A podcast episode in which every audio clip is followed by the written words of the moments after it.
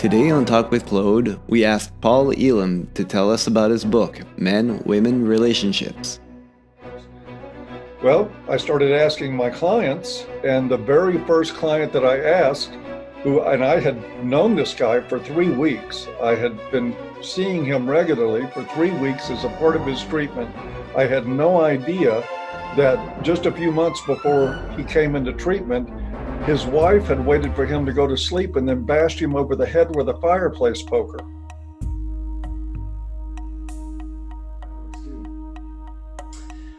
All right. So I'm here with Paul Elam of A Voice for Men. Welcome, Paul. Hello, welcome. We'll introduce you a little bit to maybe a, a new audience, and I think we have to keep doing that over and over again as people grow older and some of the uh, youngsters that might have been around uh, not quite ready to hear what you have to say uh, might be just at the right age now, right? So. Oh, well, I know when I was young, I wasn't ready for what I have to say. yeah, fair enough. So, can you give me a little bit of background? I find for myself there was a lot of big influence, just even with my childhood and and what I viewed as a normal relationship between my parents and and with the family, and of course that ended up breaking down. So, um, just to, to know a little bit about what your influences are and your memories of marking moments in, in your family life was like. Well, I'm pretty average guy actually. I was I'm 62 years old. I was born in the mid 1950s. Uh, uh, son in a military family of three boys.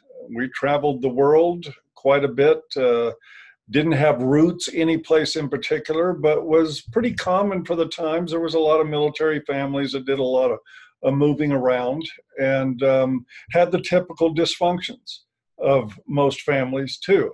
Uh, there was drinking, there was drug use, there was uh, different forms of abuse. Uh, nothing life-ending, nothing. I mean, maybe some life-altering things, but nothing that uh, put me on a path for prison or or anything like that. Just sort of the the, the typical peccadillos of American life. Uh, growing up as a child born in the 50s and raised through the 60s and 70s, where everybody learned to hate their parents, um, and that was sort of a rite of passage at the time.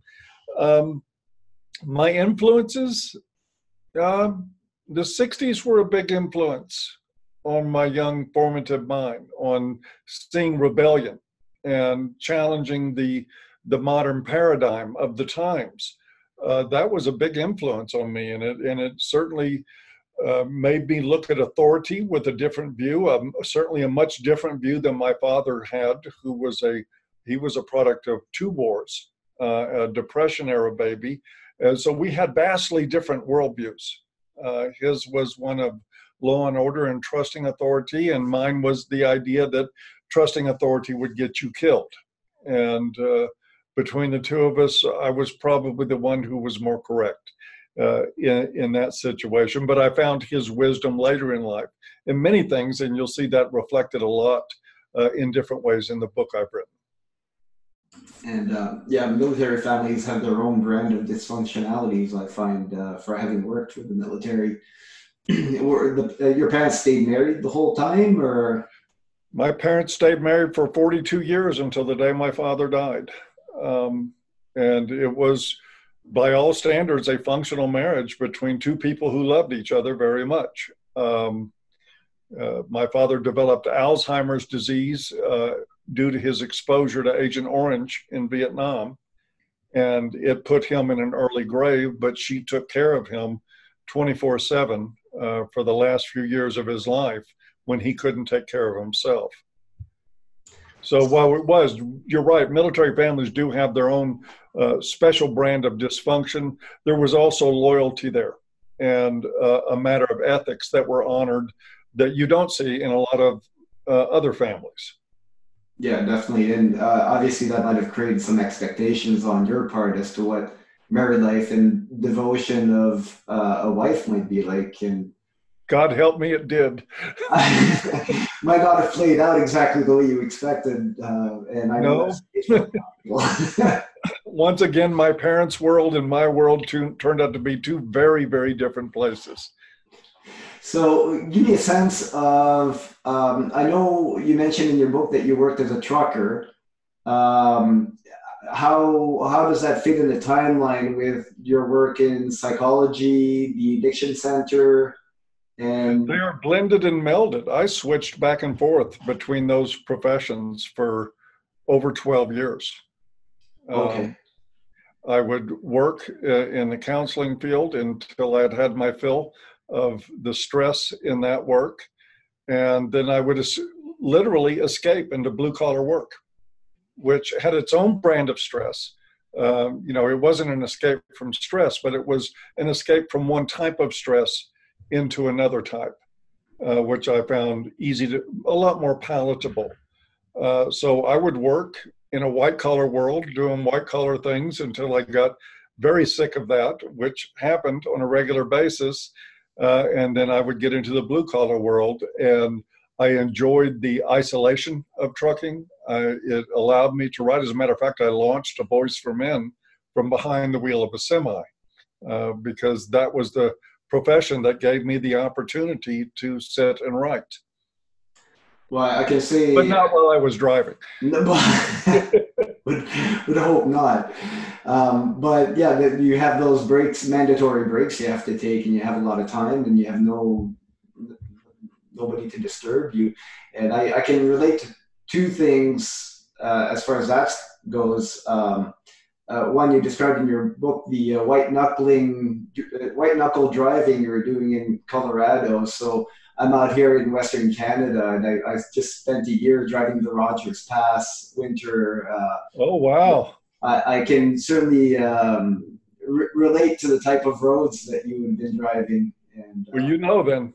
Yeah, I know. Yeah, and there's a lot. I see a lot of accidents on that road, and every every couple of days there's one in the ditch. I was driving uh, driving uh, smaller trucks, but still, you, you see the chaos that uh, that you're exposed to, and you're just hoping your number isn't up. So, um, no, and when you're going through those passes, the trucks don't feel that small. No.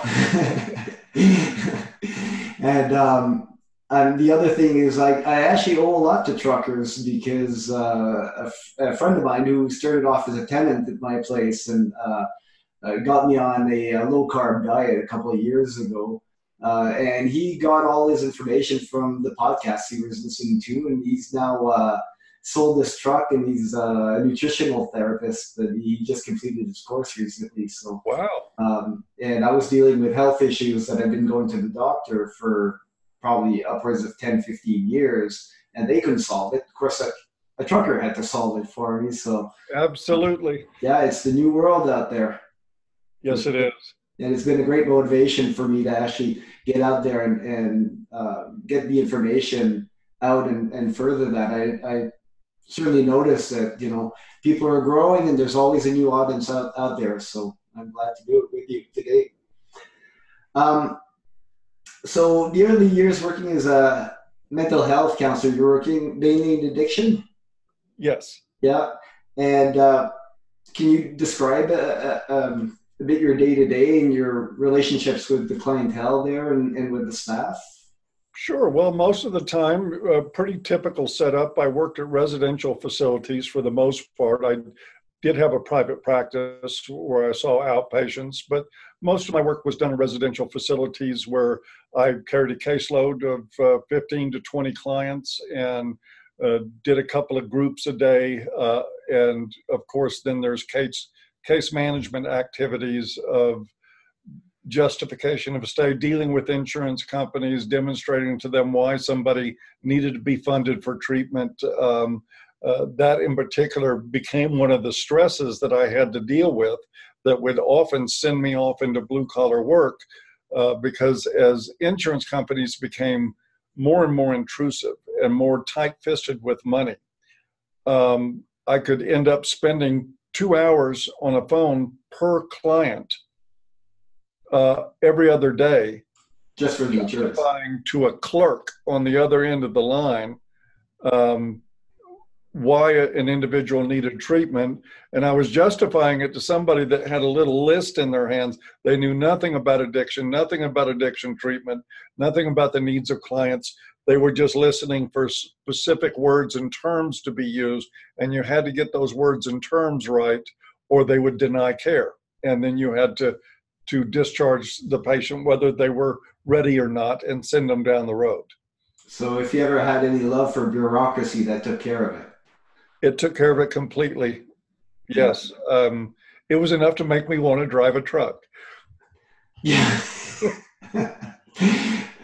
for sure that puts it into perspective and i think it's one of those things you know when you're young you're like oh we have this need the government should do this the government should, should do that and as you grow older you're like i wish the government would touch a single thing because they just make everything worse right um, so uh, from um, listening to the red pill movie is where i actually first saw your work uh, you describe how at the addiction center, the men and the women, you didn't feel they were treated the same or with the same level of responsibility. Uh, now, I don't recall exactly because the movie was uh, a while back now, and I, I didn't really.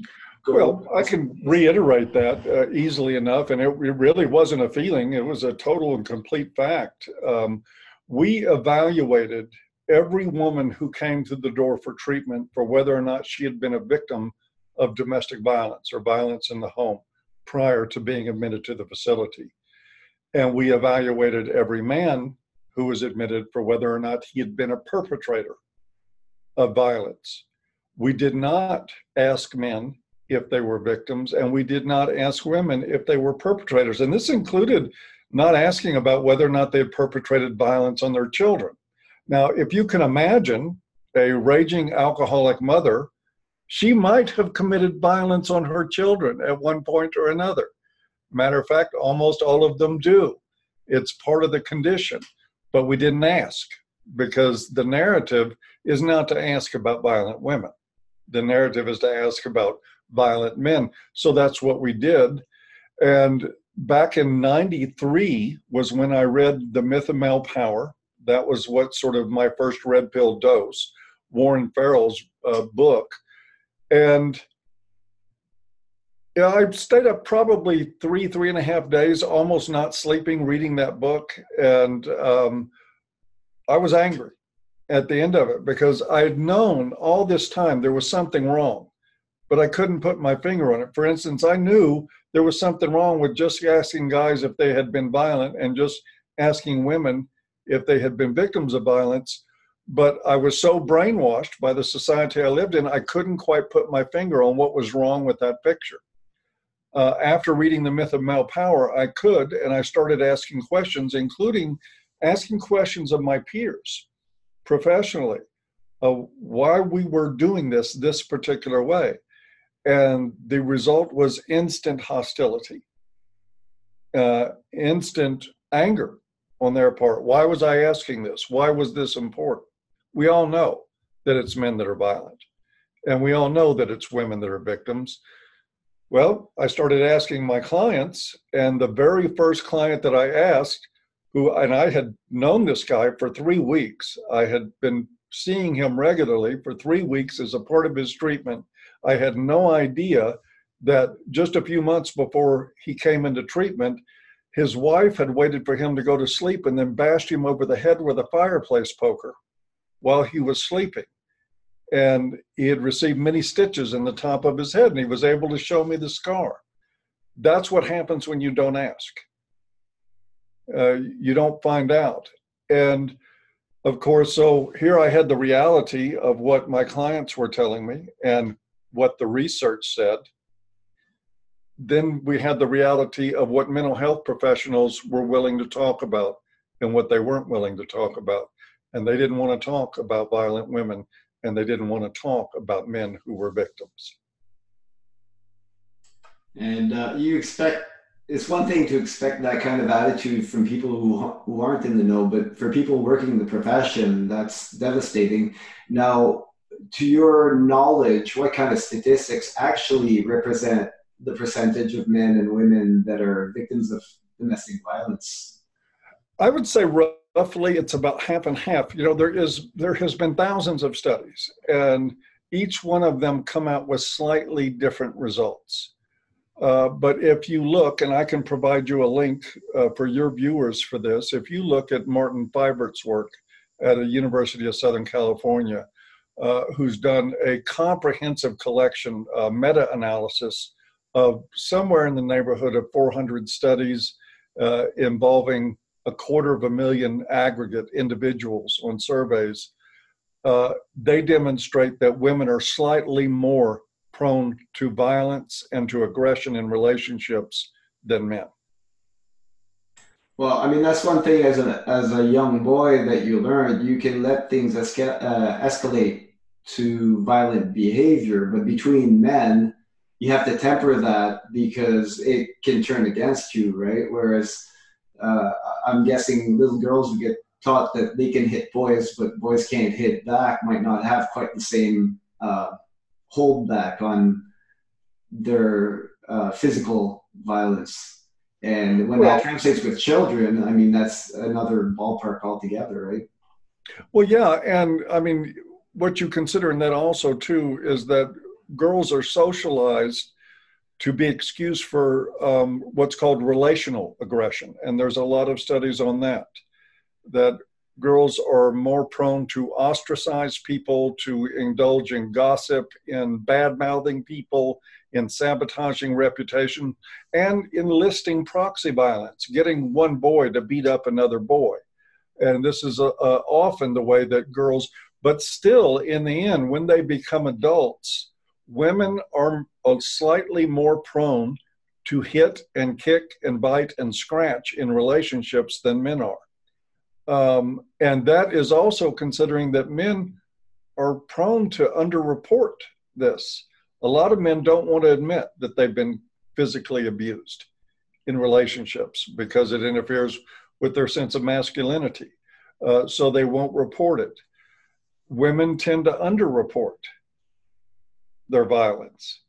Um, so the numbers may even be skewed more, but overall, we're really looking at a half and half situation, and it's important to keep it that way because it's it's really important to understand that violence is most typically reciprocal. It's two people engaged in combat with each other in one form or another, where there's an exchange of violence. There's two participants. Sometimes, in this, in the great minority of cases, it is one individual unilaterally committing violence to get, against another uh, who is not fighting back in that situation, 70% of that violence is committed by women.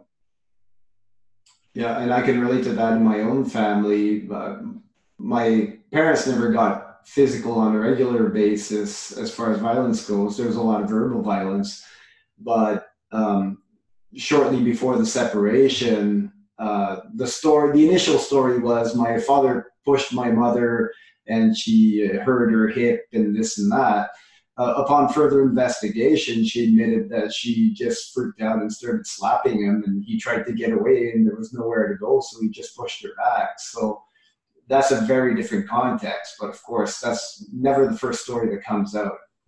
No, it's not. Now, uh, as far as your swallowing red pills, let's say, was that would you say that was a fairly sudden thing, a slow onset, and how willing were you to talk about what you, you were you know I, when i started finding out a lot of things that don't really align with the mainstream i was very vigorously kind of testing out what i found out by talking to people with not always the best results. I'm just kind of wondering how it was for you. Was it just kind of a slow onset and then you realized you know a lot of people weren't willing to listen or? Um, well it was a very very very rapid onset for me. I mean it was in a period of a couple of days of reading that book that i literally went from walking one direction to another. It, all the lights came on. Everything that i couldn't explain before suddenly had some sort of manageable explanation behind it. Things made sense where they they hadn't been before. And um, I, I suppose just as a, a function of my personality as an individual I didn't waste any time talking about it uh, with people. I brought it up at work. I, I mean, and I got to see this in very profound ways at work when we talk about this bias of only seeing violent men and not seeing violent women.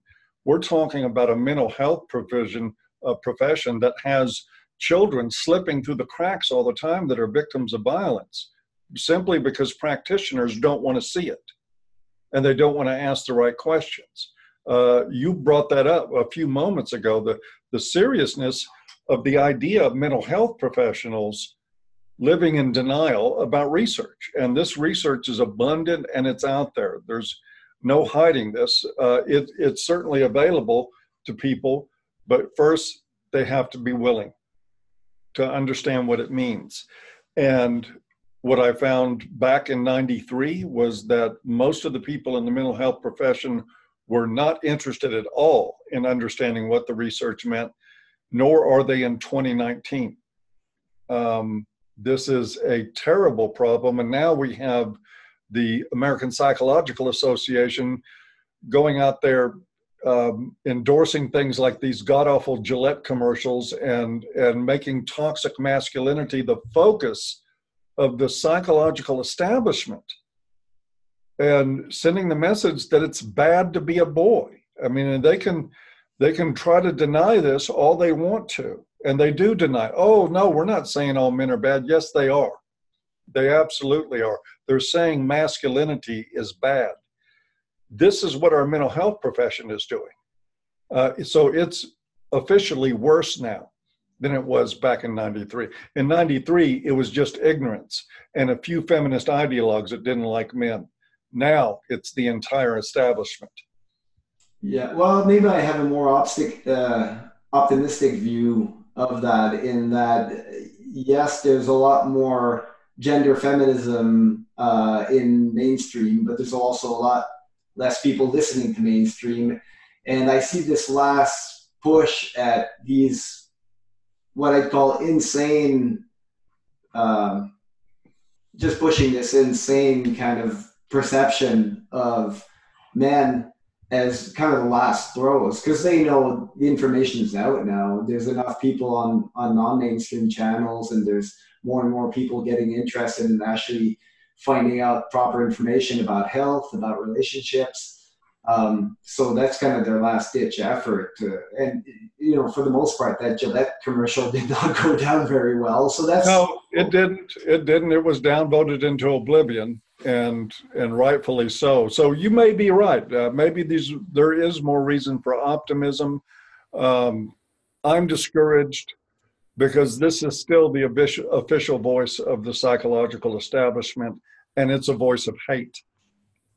And that is, I find that incredibly disturbing. Yeah, that's that's really unfortunate that the the one place where we should get the truth is the place we can't get it, and quite the contrary, for sure The one place where it is our job to plumb the depths of human identity and consciousness with compassion and with understanding. And we've turned that into a hate movement. It's absolutely despicable. And these are not good people doing this. What do you um, put it to? Uh, is it the higher education system, uh, infiltration of ideologies at the highest level or absolutely this goes to the feminist uh, invasion into the humanities into um, uh, higher level education uh, especially the humanities and fields like psychology where they waltzed in and were allowed to take over um, and this is part of i think a marxist agenda that's been there for a long time and they have been brilliantly successful at it. Um, we were just having a discussion recently among my peers about this article, and I forget Time, Washington Post, uh, one of those publications about young angry women and fathers needing to validate their anger because what was happening is they were going to colleges perfectly adjusted happy young women uh, coming out of their families and after a year and a half to two years of being indoctrinated by these professors. They were furious at their fathers, furious at patriarchy, felt like victims, felt like they could never make it anywhere because they're part of an oppressed class. This is what, and that has been translated into psychological work. Um, that's the psychology we're teaching now. It's a horrible mess, uh, absolutely horrible. So you're asking if it's ideologues in higher education, you better believe it is. Yeah, and I, have seen it uh, happen like in everyday life fairly quickly. I remember, um, you know, participating with uh, some, uh, let's say, with the what is it, Occupy Wall Street uh, movement in 2010, 2011, mainly being um, thrown on my back by the fact that you know we had built too many houses so god forbid should anybody live in them so everybody was getting kicked out of their house. And you know i have a lot of compassion for that kind of situation and trying to understand what what caused that. And i was working side by side with uh, some people that six years down the road people that i was able to have a decent conversation uh, about solving world problems all of a sudden you know, my opinion meant nothing because I had 40 year old man syndrome and I was part of the patriarchy and I'm part of the problem. And, and uh, so I asked them a few questions about what they were talking about, and none of them could really explain it. The, the, the answer is always, well, it's not my duty to educate you on, you know, why you're so bad. There are plenty of books. I'll give you the books and you go read them. I was just tearing what's left of my hair out. so eh, eh. don't pull your hair out; just twirl your mustache. Give them what they want. Yeah, but um, yeah, I'm surprised how quickly people just flipped around. I think there's been a real um, effort by the powers that be to really cause this um, this polarity in in the uh, average person's opinion uh, I, I, don't think I've seen the world more polarized than this in my lifetime. Thank you, academics. Yeah. Um, so, from the time you read that book to you ended up leaving the practice entirely now, right? Well, I still counsel people with addictions now. Um, Personal practice. I, I, do it online and I counsel men going through high conflict divorces and other things. So I have not uh, at all left what I do, but I left the organized profession entirely. Um, I think it burnt down a long time ago. We just didn't notice. Um, what was the timeline there between you kind of waking up to these truths and uh, leaving that? Oh, by a few years after the turn of the century, 2005, 2006, I said, I'm done.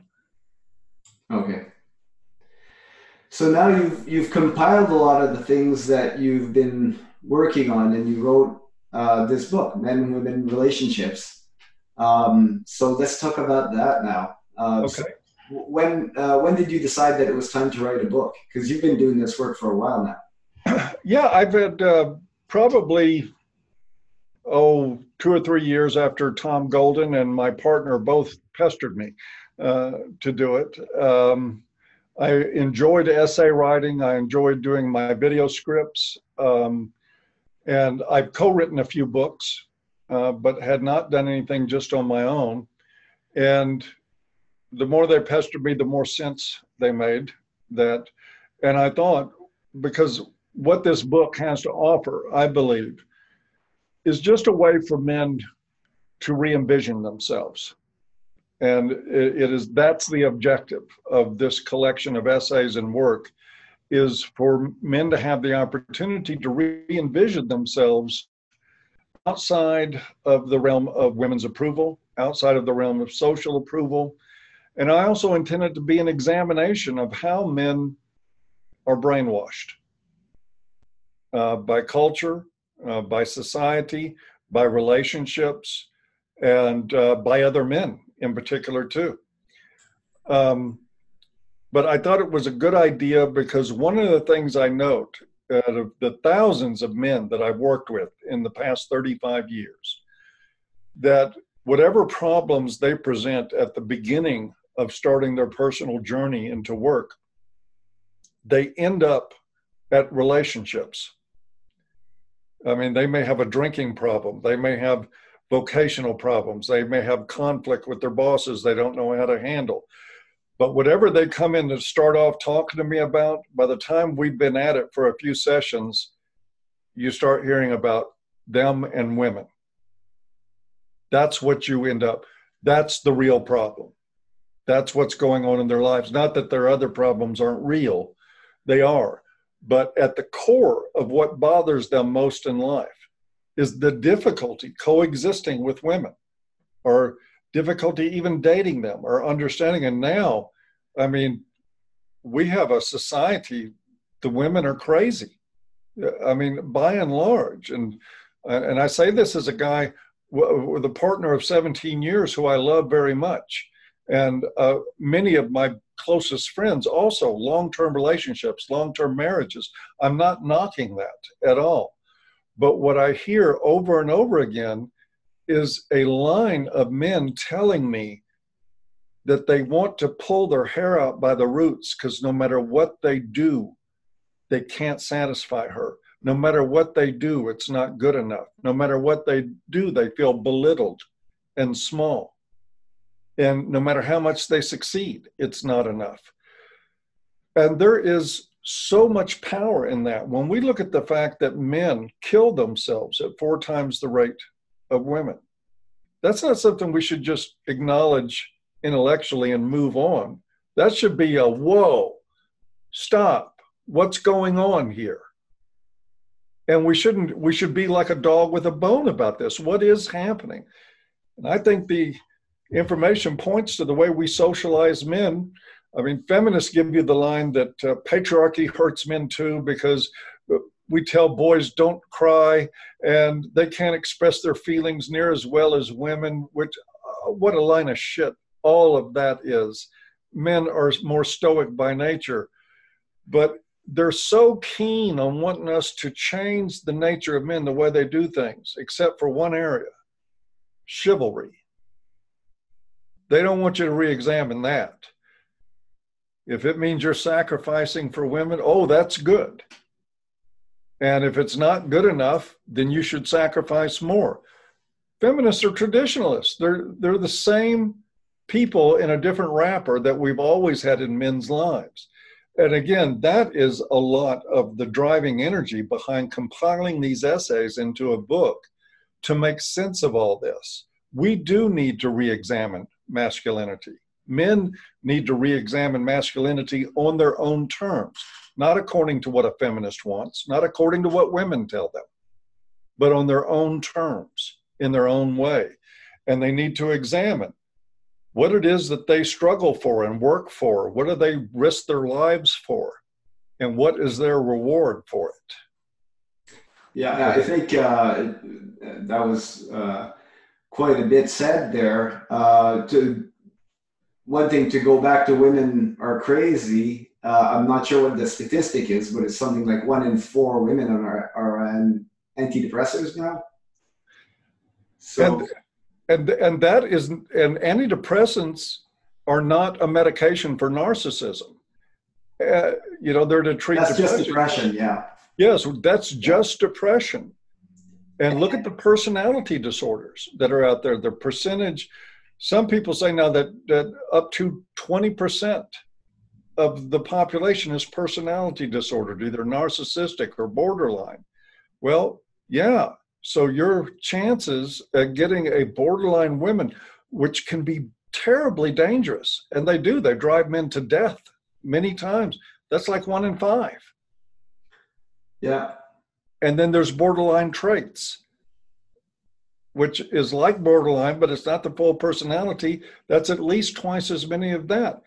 You're then you have the factor that we raise women to believe that they're victims, that men owe them, uh, that, that that men are obligated to pay some historical debt for patriarchy or whatever it is the crap they're teaching in college you compound that with personality disorders, with a sense of entitlement that's outrageous. And you have a literal minefield for men to walk in with women. And if they're not conscious of where they're walking, they're going to step on one in most cases. I know very few men who have even one or two gray hairs that can tell me they've gotten out of relationships with women unscathed. We've all been hurt. Yeah. And we don't talk about it. And feminists don't want us to talk about that. That's why they call me a whiner for bringing this up. As oh, you're just barely poor men, uh, especially poor white men. Um, but this does need to be talked about. This is exactly what men need to start thinking about up here. And I think we have to mention uh, traditionally a, a, certain amount of devotion in a situation where you know you go back i don't know our biology right so go back a thousand years and a woman is basically pregnant and vulnerable from the age 15 16 till almost at that point till her death because uh, you know you you die a lot earlier and you probably were still capable of reproducing, and there was no birth control. Uh, so there's a biology there of men as protectors, and that's not necessarily a bad thing.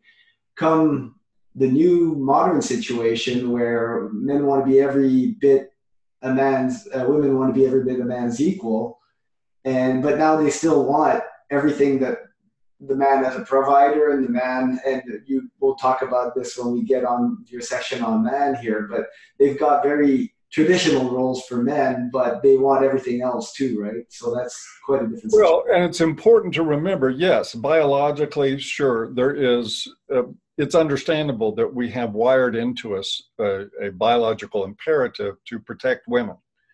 Um, it, it makes sense in the reproductive scheme and in so many other ways if you look back historically when you know if men didn't stand at the entrance to the cave something rather nasty and hairy would come in and eat everybody. Um, that's certainly part of the picture that we have to look at.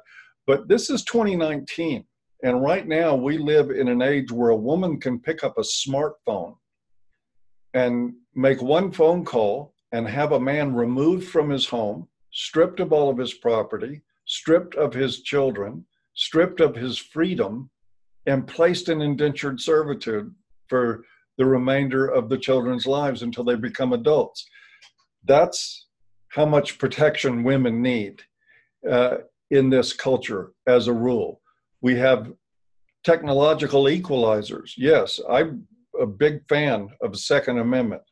And I think if women are afraid of, of being assaulted, being sexually assaulted, there's no reason for them not to be able to carry weapons to prevent that, to take care of themselves, and to be able to use them without fear that the law is going to come after them uh, if they use them in a legitimate uh, act of self defense. Um, we don't need to protect women the way we used to. We don't. I mean, we, our biology will tell us we need to. We'll feel guilty when men will naturally, if they see a woman, strange woman, never saw her before, on the side of the road with a flat tire, they will literally want to put their hand up and not see driving by because they feel guilty looking at that and driving off without stopping to help. That's the way we're wired. But we better start paying attention to the fact there was just a guy in Australia that was let out of prison a week ago. He'd been in prison a few months.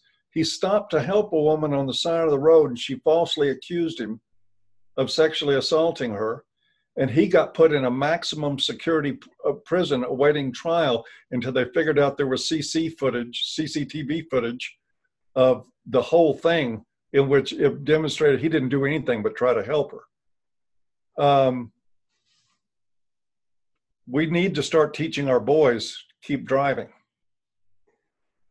Yeah, and most of the time that's not what's going to happen. Um, and it, it's sad actually to talk that way because the, there shouldn't be that extra risk to men who are willing to lay everything down. When you look at the military, um, police, I mean, when a woman's in trouble with her man, she calls another man. So, yeah.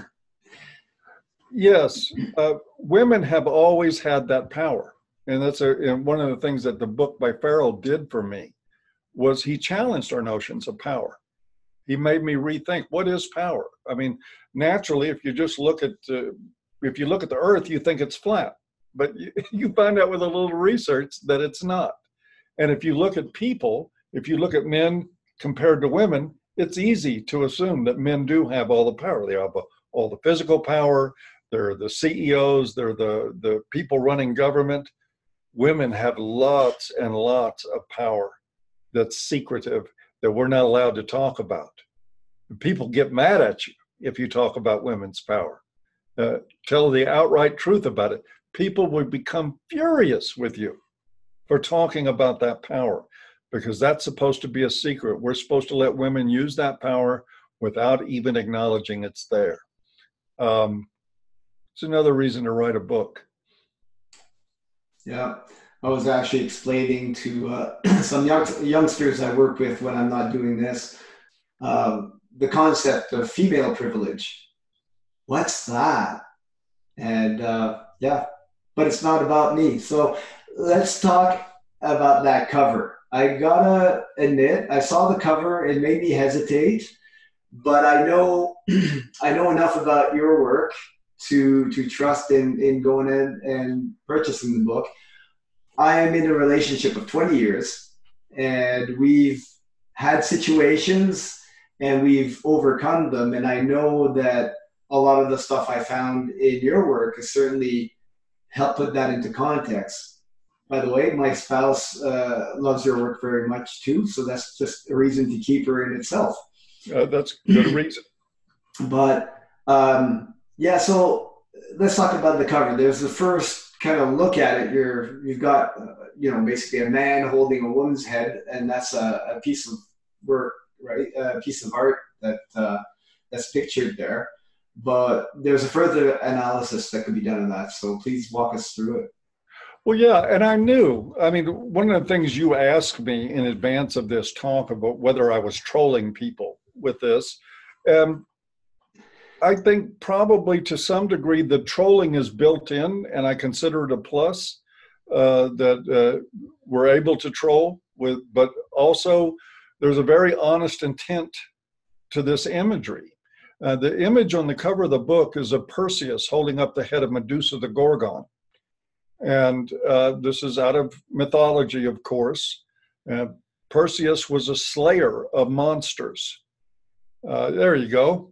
Um, and he, the the thing about the Gorgon, she was once a very beautiful woman, had tons of female power, that got transformed into monstrous power uh, when she became this snake-headed demon that if you looked upon her face, you would turn to stone. And, and many had tried to slay her, and they had all been wiped out because they had to look at her at some point to try to kill her. And Perseus was smart and wily, and he held up his shield and backed toward her, looking at the reflection, and then turned and cut off her head with one swipe. And he turned around and he gave her head to Athena to use as a uh, on her shield as a weapon. Um, the point here isn't that I just randomly picked that imagery uh, for the cover.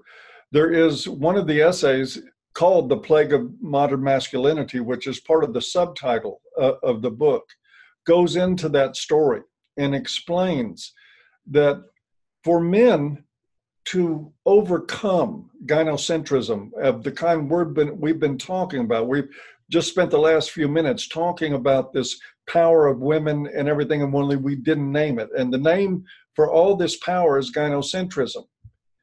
And for men to overcome gynocentrism in their own lives and to act consciously instead of by gynocentric impulses, which constantly get them into trouble. You know, we have a we've always referred to this as thinking with your dick. Well, yes, it's thinking with your dick, but it's actually, if we want to be a little less crude about it, it is gynocentric impulses in men. We think of women first, take care of them, protect them, win their approval, get them to want to have sex with you. All these things that are all focused on putting all our energy into women's approval and acceptance. Well, until we overcome that demon within ourselves, we can't act consciously. We can't look at a woman and have all these sexual feelings come up and tell ourselves, wait a minute, all right, this feels good, but keep your eye open for the warning signs of what can be there. And there are warning signs in women that tell us they will destroy our lives if we become connected to them. And they're right there, they're up front, but we don't see those things because of gynocentrism. So the idea of the metaphor here, Claude, is that if you cut off the head of that demon, if you master that, then you can act consciously and you can connect with women and you can push the garbage aside and you can push the danger aside and you can be less vulnerable all the time. And it really is a skill that men are in dire need of. Most men, and this is something that just still flabbergasts me about men, their only standard in a woman is whether or not she's attracted and reciprocates his attraction. If she's pretty and likes him too, she qualifies. That's it. That's the only standard. That's the only thing that matters. That was my uh, one of my main points talking about female privilege. I said to the the person, "Well, think of what you have to do to get a man to have sex with you, and think of what I'd have to do, and measure that. That's privilege because sure, I mean, you might spend an hour putting on makeup, but you know, putting money in a wallet and taking you out and figure out what it is that'll make a difference, and then you could still toss me aside. Um, it's a very different situation, and it's very much like that, especially for young adults. And when you get older, I think you get wiser and the tables turn, but not always. You have to go through uh, you have to go through hell before you wisen up very often. And my hope for the book is that you don't have to that you really can learn from other people's mistakes. I mean, and I think probably most men will go through some levels of hell.